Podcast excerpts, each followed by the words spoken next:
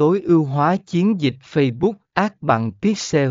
Bước đầu tiên để thành công, phần 45 cửa hàng XYZ sử dụng A, B testing, một cửa hàng thực phẩm trực tuyến, cửa hàng XYZ đã sử dụng Pixel để thực hiện A, B testing.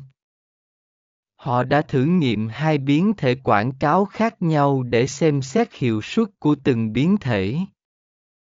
Bằng cách theo dõi sự kiện pixel liên quan đến mua sắm, họ xác định được biến thể nào đạt hiệu suất cao hơn và sử dụng biến thể đó cho chiến dịch quảng cáo chính.